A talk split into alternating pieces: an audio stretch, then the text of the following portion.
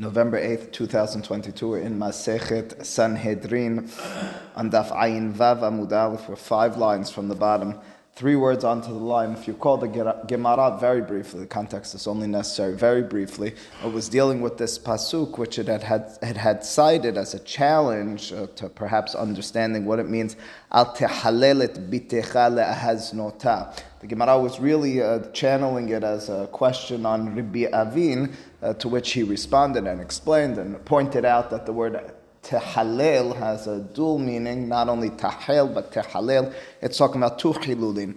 Uh, all that notwithstanding, the Gemara now turns, and again, that context is only very briefly necessary, to Abaye and Rava and asks them, how do they interpret this pasuk? Ve'abaye ve'Rava hay al tehalelet bitecha lehaznotah. My avdele. What do they use this pasuk for? What's this pasuk perhaps uh, hinting or instructing us of? Again, to translate the words, don't bring forth hilul, uh, profane, uh, losing the sanctity of your daughter. Lehaznota. Sounds like to bring her to zenut. Zenut, of course, is sexual promiscuity. It says the Gemara, Amar even thank you, even in a non-Kohen circumstance, there's still, I mean, we know this, an inherent sanctity certainly to all of Am Yisrael, but even to all human beings. And as a result, the pasuk is talking not only in the context of Parashat Emor of Ubat ish kohen ki not etavia But it's a general statement to all. How, how would they explain that? In what circumstances are you bringing that zenut upon your daughter, so to speak? That hilul. Amar bimane zehamasi et bito lezaken. This would be a circumstance where the father marries his daughter to a zaken. Rashi, three lines from the bottom, last word on the line says mitoch she'enam mikablato maznehi tahtav. The zenut, the sexual promiscuity, is a natural outcome or almost a necessary outcome. Your daughter, whom you've married to a zaken, to an elderly man who might not be interested any longer in procreating, having children, and having relations, it will drive her in turn, and you're setting her up for that for zenut, for wrongful sexual activity in such a circumstance. Uh, before we read onward, there is a uh, question that's raised. Just keep in mind who's speaking over here to be maneh. Okay, so just uh, read the Beraita together with me. It'll be most telling over here. Kedetanya, as the Beraita says, al tehalelet bitecha lehaznota. The Beraita explicitly citing this pasuk says, Rabbi Eliezer Omer, zeh hamasiet bito lezaken. Period. I will talk about Rabbi Akiva in a moment, but Rabbi Eliezer explicitly has that interpretation of this pasuk. If a person marries his daughter to an elderly man, hard to quantify what elderly is. Of course, it has to do with regards to drive and passion for life and for uh, building a family, uh, but that would be a person who's mehalelet bitol haznota. Um, the question that's raised in this context, uh, in a real sense, is does that mean that uh, nobody can get married to an elderly person? Is it wrongful? So the diuk that many of the Aharonim set forth it starts with one of the Rishonim, Sefer Hasidim, is that the Gemara is talking about this from the vantage point of the father, not from the daughter. Zehamasi et bito. The Pasuk is talking about Atehalelet bitecha lehaznota. It's talking about almost a forced marriage, and not absolutely forced, but setting her up in this situation where this isn't her natural will. If alternatively this is what she's interested in, and all circumstances considered, this is appropriate, then it would be um, maybe even uh, praiseworthy for such a situation to be in place. In fact, what's that?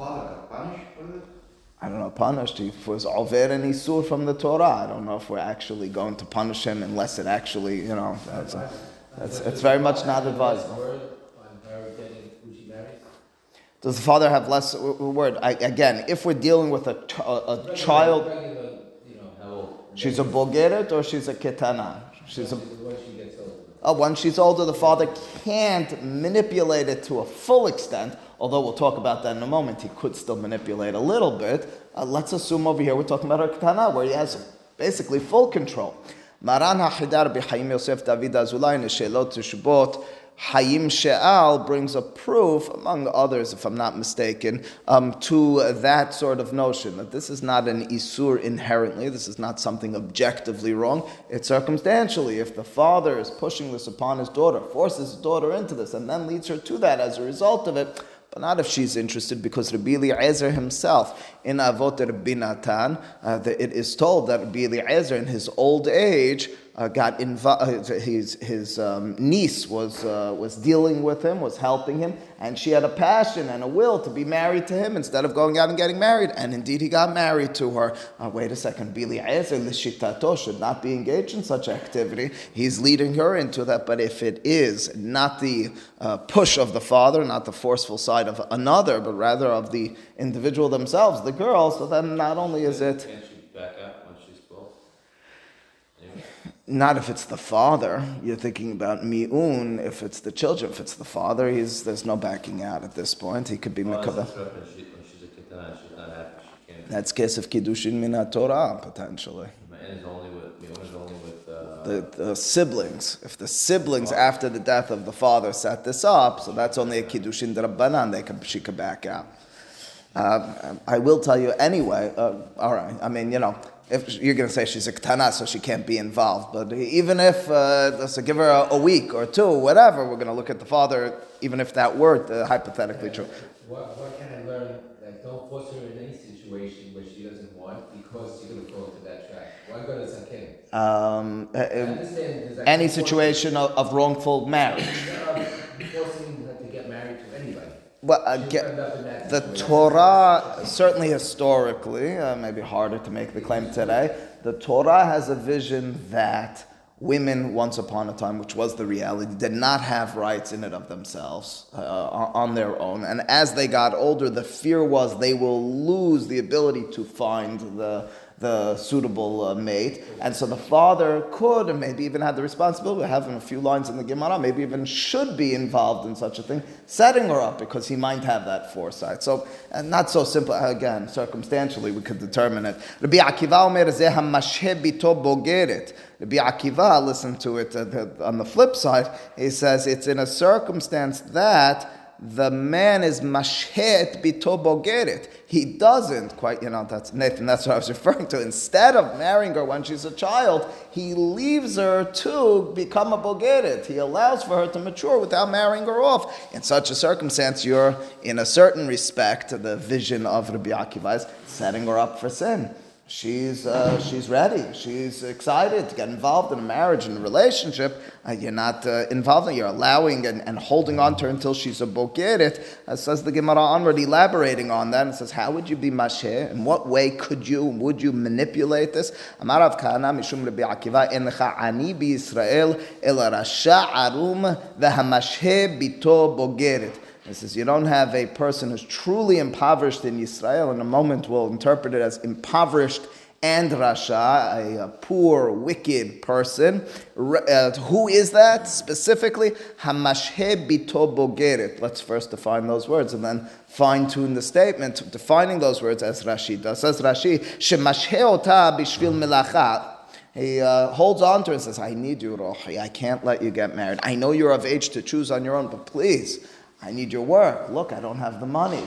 I need your help in the house. I need you to make the food for me. I need you to tend to the house. I need you to work in the field and take care of all of my business uh, dealings. I'm not able to do it, or I don't have the help to do it. And you manipulate the circumstance to the extent that you're bonding, you're keeping her in bondage instead of allowing for her to get out. In such a circumstance, says Rabbi Akiva, Rasha Arum. Arum, not nakedness, but Arum like the Nahash, a sly, conniving, uh, manipulative circumstance. You're, you can't control the daughter at this age, but you control her through false compassion, through making her sympathize with you and telling her we don't have another way of dealing with this. In such a circumstance, you're setting her up for rebellion in some way or another, you're uh, beyond that in the broader sense. You're ruining her life. Arumhu. It seemed as if you were talking about two separate statements. Who is a ani Israel? Who's the greatest impoverished poor person, destitute individual in Israel? It's A, it sounded like a rasha arum, and B, mashe bito, mashe means to hold on to, means to not, uh, not push something forward. Bito bogeret That's not uh, two separate things, aren't they? One isn't a Rasha Arum somewhat synonymous, the sly, conniving father who's making certain that his daughter imagines their, their poverty stricken situation to be her responsibility? Amar Abaye says Abaye indeed, fine tuning it. Kamar. Here's how you read it. Ezehu Ani Rasha Arum. How do you define the paradigmatic, the greatest example of a person who's an Ani Rasha Arum? He's playing the poor card hard while using wickedness and being sly in doing so. Effectively, uh, looking to each of us to appropriately engage with our children uh, in raising, rearing, and guiding them without uh, constricting them, giving them appropriate space and not too much per se, uh, Nathan. In other words, the, the vision is that you are setting them up for success, but at the same time, there has to be a, a clear distinction between your own and theirs. Ve'amar Rav Kahana mishum Rabbi Akiva heves zahir min hayoatzecha lefi darko. Now, this next statement is nothing other initially than the same rabbi speaking. It's Rav Kahana in the name of Rabbi Akiva. Otherwise, it has nothing to do unless we interpreted the last passage properly. What's the statement? You should be careful from a person who's advising you lefi darko with a bias which means to say turn to a person who can be, in your eyes, unbiased when you're looking for advice. What does it have to do with the last name? Again, mine have nothing to do with the last name. It's just the same rabbis, and Gemara decided to place it over here from time to time. It'll do so, unless alternatively it's directly linked into the last name. Last statement was. No, I don't know why to the woman. Uh, but I, I, I, envision it as uh, uh, buttressing the last statement. The last statement was the daughter is and needs, oh, I guess that's what you're saying, needs to be careful in understanding the advice being given to her by her father, or me and you, by anyone else, because the father might, and in this circumstance, when he's mashet bito bokeret, have his own will, his own passion and life in mind instead of hers, instead of yours. Amar Rav Yehuda Marav, hamasiet bito lezaken. So we saw the uh, detrimental status of marrying the daughter to a zaken. That was uh, the pasuk uh, we were nervous about earlier. Al tehalel et bitecha lehaznoto, lehaznota. So first and foremost, hamasi et bitol zaken. We talked about v'hamasi et v'hamasi isha libno katan. Alternatively, on the flip side, uh, there's a woman whom you marry to your beno katan. Beno katan means a child. So he's below the age of appropriate uh, involvement in having children and you have a woman with him, it's the same fear, says Rashi. The fear is uh, she's interested in building a family, she's interested in engaging in relations, and it's not a possibility, but you're holding on to this with the vision, with the will. Well, this is the right girl, and that's the right, uh, but it's but it's not appropriate right now. You're setting her up for sin. Vahamahazir aveda lakuti. And lastly, or legoy, depending on whether it's censor or not. And if you return a uh, lost item, to a kuti. A kuti refers to a non-Jew. A kuti really is specifically specific non-Jews, but the uncensored version here is to a non-Jew. Alav hakatuv omer, we'll have to figure out what that means. You're returning something was lost of theirs to them. About them, about one of these three, or all of these three circumstances, the Hachamim envision that as lema'an sefot harava et lo yove Adonai seloach lo God, the Torah tells us, won't be able to bring himself to a certain extent to forgive you if you are sifot. Sifot is interpreted over here as combining. Harava et haseme'ah. To, to be rave means that you're uh, unsatiated, you're thirsty, you're interested in something. Seme'ah means you're thirsty for something. You're bonding together uh, the one who needs with the one who's already satiated or the one who doesn't need.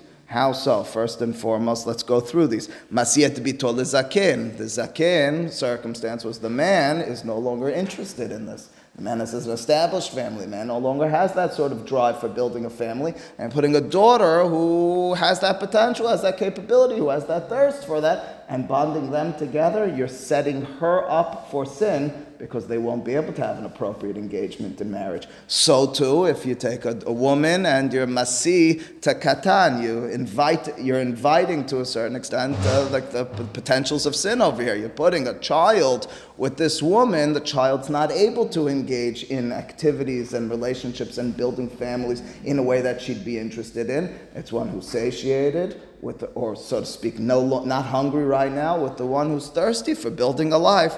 That's uh, inviting sin as well. And lastly, mahazir aveda lekuti. How's that? Well, the vision on that one goes as follows: the kuti, the non-Jew, is a person who's satiated, doesn't have a passion for mitzvot, and you're coming closer to them by giving back a, a lost object of theirs. So let's just focus for a moment on and, and you coming forward are the one who's thirsty for kiyum hamitzvot. It's an inappropriate bond. What's let's just focus specifically on that last one. What's wrong about uh, returning the item to a non-Jew? It's coming too close to them. That's what it sounds like.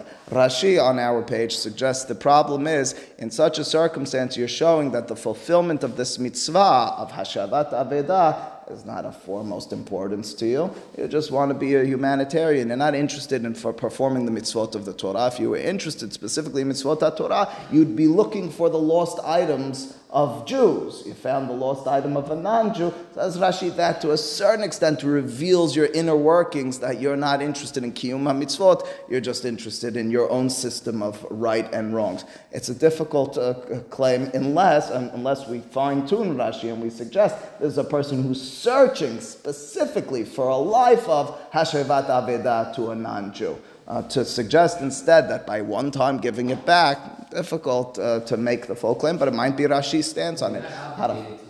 You're certainly not obligated, and that's the point that Rashi makes. But what I'm saying is, you found it. Uh, let's theoretical. You walk outside, you found it. Yeah, you should keep it. In other words, Rashi seems to be saying there's something inappropriate in giving it back because you're exposing your true intention. My true intention, I'm involved in Torah Mitzvot the whole day. I happen to have walked out of Knesset and I found this on the floor and I know who it belongs to. It belongs to the security guy. I shouldn't give it in order to show. Maybe. Maybe it's a strong statement. It's a strong, strong statement, unless it's I go out of my way in some respect, which is injecting words into the Gemara and Rashi Uh, which maybe it's inappropriate of me to do so. Harambam in Perek Yodal Vilchot Gezelana Aveda has an altogether different approach. Harambam over there suggests that the problem over here is specifically that you're mahazik yad la resha'im. You're helping out those who are wicked. Harambam is clear. This is talking about an Oved Avodah Zarah. This is specifically about a non-Jew who's involved in idolatrous practices. If it's another non-Jew, there's no problem. If it's an idolatrous non-Jew, if it's a person who's Oved Avodah Zarah, you're bringing that, that's, and the reading in the Gemara is a lot cleaner according to Harambam because it's bonding the Sefot, uh, Sefot Haravat HaSemeah. You're taking the one, the one nation and connecting it with another inappropriately, wrong nation. As a, as a result, the only thing they found that's you know, other words, the katan and there's and then they throw this in like this is the only other one that Hashem is not going to. Yeah, I, you know, obviously there's a whole lot more, but in context, I, I, wasn't at the class at the time that he said this. I imagine it was something that was omed al for the reason that he brought it up. Um, what I will tell you is the difference between Rashi and Harambam might be fundamental and foundational. Again, according to Rashi, this problem, whatever it is, as, as we discussed earlier, would apply to any non-Jew. According to Harambam, it's specifically to an Oved Avodah Zarah. Lastly, the Gemara Masech Bava Kaman Daf Kof Yod Gimal has a similar passage, but it's not identical to this one. It's a different pasuk, and that's where the Gemara makes clear, as Nathan said earlier, just that it's not an obligation to give the lost item back to a non-Jew. It doesn't say over there this isur that our Gemara seems to be driving home. Over there, Meiri, Rabbeinu Menachem Meiri, that's a southern French uh, important one of the Rishonim, in a famous famous statement, which he writes in several places in his commentary, suggests that when the Gemara refers over here to non Jews, it's referring to the classic of the Avodah Zarah. What does he mean by that? It means it's those who have wrongful interpersonal activities. The Torah, as we talked about last week, talks about Oved Avodah Zarah, not just as bowing to idols or worshipping them, but it's a lifestyle which is filled with decrepit, terrible ways of life. As we mentioned, the illicit relations in the Torah are part of the zima of the uh, of the Emori of the of the Canaanim. As a result, says Meiri, when this Gemara and several others reference uh, uh, a non-Jew, it refers specifically to the avodah zarah of then those who don't have proper interpersonal relations. It's a not fully accepted meiri in the halachic domain because what he opens very clearly, explicitly says so, is the opportunity for us to envision Christianity as not avodah zarah. Because if you find Christians, if this is the case, and they have proper interpersonal relations, they are moral people and ethical, they just have wrong theological visions, meiri would say that's not avodah, not that it's permitted, but that's not the, the avodah zarah that we're talking about in this Gemara Gemara and others. All right, it's all important to, to be discussed and addressed on another occasion. Says the Gemara over here, Metive, I have a question on that last statement of Rav Yehuda in the name of Rav. Again, the three circumstances that he mentioned, the Masiyat Bitol Zaken, the Masi Libno Katan, and then lastly, the Mahazir Aveda Legoy, Lenochri, Lekuti, Metive, Ha'ohev et Ishto Kigufo, V'hamechabeda Yoter Migufo, והמדריך בניו ובנותיו בדרך ישרה, והמסיין סמוך לפרקן, עליו הכתוב אומר, וידעת כי שלום אהוליך, says the pasuk, you should know that there's peace in your tent, in your home, ופקדת navecha velo teheta, and, uh, and and it'll lead to a circumstance where you're able to have a cohesive unit without sin. Uh, pause for a second before we go through all the cases. Let's just focus on what the Gemara is questioning, and then deal with what was all mentioned. The questioning on the last one, hamasian samuch lepirkan. The statement over here is it's appropriate. You're bringing peace to your home if you're marrying your children. You're finding them the suited, the appropriate uh, um, mate samuch lepirkan means before they're mature. Perek is the age of maturity.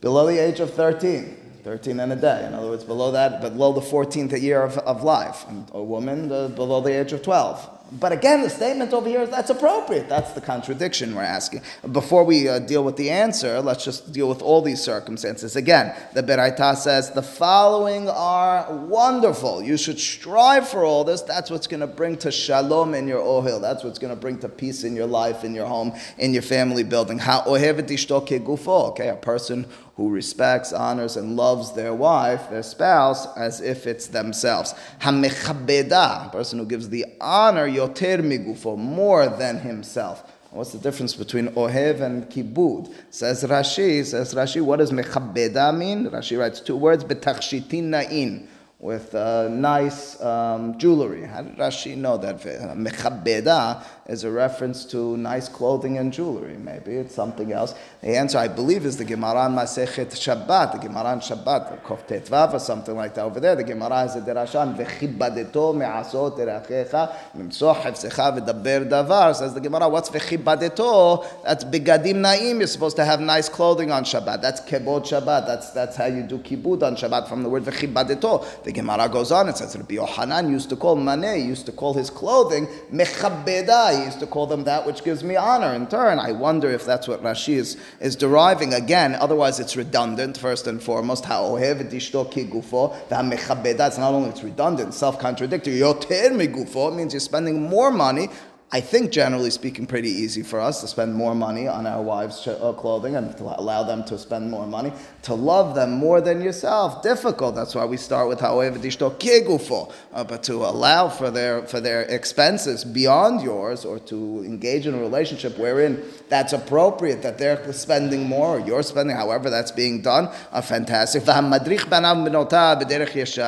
And if you uh, give the derech, the pathway, which is yeshara, which is straight to your children, uh, sons and daughters. Of course, that's chinuch letorah mitzvot. V'hamasiyan samuch lepirkan. Again, that's our most uh, critical one over here. Alav hakatuv omer. It's about them, about such a person who's doing all this appropriately. That's the person who has shalom in his oil, his naveh, his abode has a certain pikudah, has a certain uh, a certain remembrance, has an appropriate uh, um, status, and velo techetas, as the Gemara again, metiveh. This is all a question. You told me a moment ago, Rav Yehuda in the name of Rav, that it's inappropriate to be Masi, uh, to marry off your daughter when she's a Tanata Zakin. But moreover, more specifically, it's inappropriate to be Masiyat Beno Katan to an Isha. I thought it's appropriate, says the Gemara. Did you pay attention to the words in the Beraita? Samuch lepirkan shaneh. Uh, samuch. Samuch means close to. What's the period of time? Never made clear, but at the very least, it means right before they mature. So you're getting this in right before they mature. That's appropriate. You're setting them up for success. If alternatively you put them in and they're six years old, they're eight years old, they're ten years old, and there's years ahead for this woman to be staring at this little boy who's uh, her husband and bonding and, and, keeping her in bondage, she's going out and uh, unfortunately sexually uh, uh, being promiscuous. That's a statement then of the Gemara. Rav was talking about at a distance. This Beraita says at a close proximity. If anything, the vision is, you've effectively taken away the urge for sin. If the son at the turning, uh, I'm not suggesting this, I don't know that Rav is suggesting, I think it's illegal, moreover, but if, if, if, if at the age where he matures, he's already set up, well, you've avoided all sorts of sinful activity. So Rav sees that as, as even that as appropriate. That's the statement of the Beraita. Tanu Rabbanan ha'ohev et shechina v'mekarev et kerobav. Says the Beraita, a person who loves his neighbors, those who live next to him or her, kirovav, and a person who brings in those who are closest to them, v'hanoset batahoto, there it is, look at that, and a person who marries his niece from his sister. Rashi and Yevamot, Rishonim, elsewhere, wonder it sounds like it. Um, Rabbi Eliezer, we said Navot Rabbi Natan did that. Uh, questions why specifically from your sister? It could have been from your brother if your niece is permitted, and it's about getting involved in the family. Uh, well, then it could be. Says Rashi, people generally speaking are more compassionate, have more love in that respect to their sister than to their brother. So their sister's child, they're going to be closer to um, intuitively. All right, anyway, that being the case, I know say it, batahoto, let's pause for a second on this one as well. There is something that Ashkenazim abide to until today, many of them. It's called Sava'at Rabbi Yehuda Hasid. Sava'at Rabbi Yehuda Hasid refers to a will and testament of Rabbi Yehuda Hasid. Rabbi Yehuda Hasid was a rabbi who lived uh, late 12th, early 13th century in Germany, in a place called Regensburg. And he had in his Sava'ah, in his final testament and will, lots of famous things that Ashkenazim until today are very careful about. So, for example, if you've ever heard of this one, that a window that's open you can't close, Hasid. That you can't open someone else's mail, Hasid. Lastly, for our purposes, in Savat Rabbi Hasid is do not get married to your niece. That's quite a statement. It's against the Gemara. Uh, the other ones, all right, maybe they're expanding the Gemara. This is explicit in the Gemara. Nodabi Udar Landau famously, several hundred years later, Landau lived about 200, he was the chief rabbi of Prague, some 300 or so years ago. And so he has in his Teshubot, he says, listen, we don't go against the words of Talmud. Uh, listen, it might not be applicable at times, but to say something the Talmud is praising is Asur. He says, on this, we're not going to accept the words of Biuda Hasid. We're going to imagine and to envision. He was saying this to his descendants. He saw something inappropriate in the continued lineage, and he felt it was inappropriate specifically for them, not to be applied across the board. It's only, I, I mention this only in context because Savat Biuda Hasid has lots of tantalizing and questionable things for people in general. There was not too long ago someone who closed the window in their home, and then something to, uh, tragic happened in their family. Everything was healed afterwards, but one of the children, then another child had to go to the hospital, and someone told them that's because you closed the window. And they got very nervous. What's that?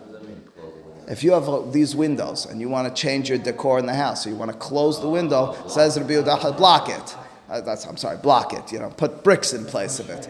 Uh, so I, it turned to me at the time. Um, unfortunately, I'm not suited for these sorts of circumstances. It's many things, but certainly uh, these sorts of circumstances. I said, listen, my understanding of it is A, I, I was able to support this with Tishubot. Sfaradim never accepted Rabbi Yehuda Hasid. I said, and B, according to my understanding, Rabbi Yehuda Hasid is binding in general for, as, as Hacham Ovadia quotes in several places, for those who step into a world of mystical activity, so then we can can imagine repercussions and consequences within that domain. If that's not the life you're living, if you haven't followed the other savaot of Rabbi Yehuda Hasid, if you're not living a life in which the mystical statements of the Mikubalim is not what determines for you, can't imagine that in some metaphysical world, this is what's happening to you.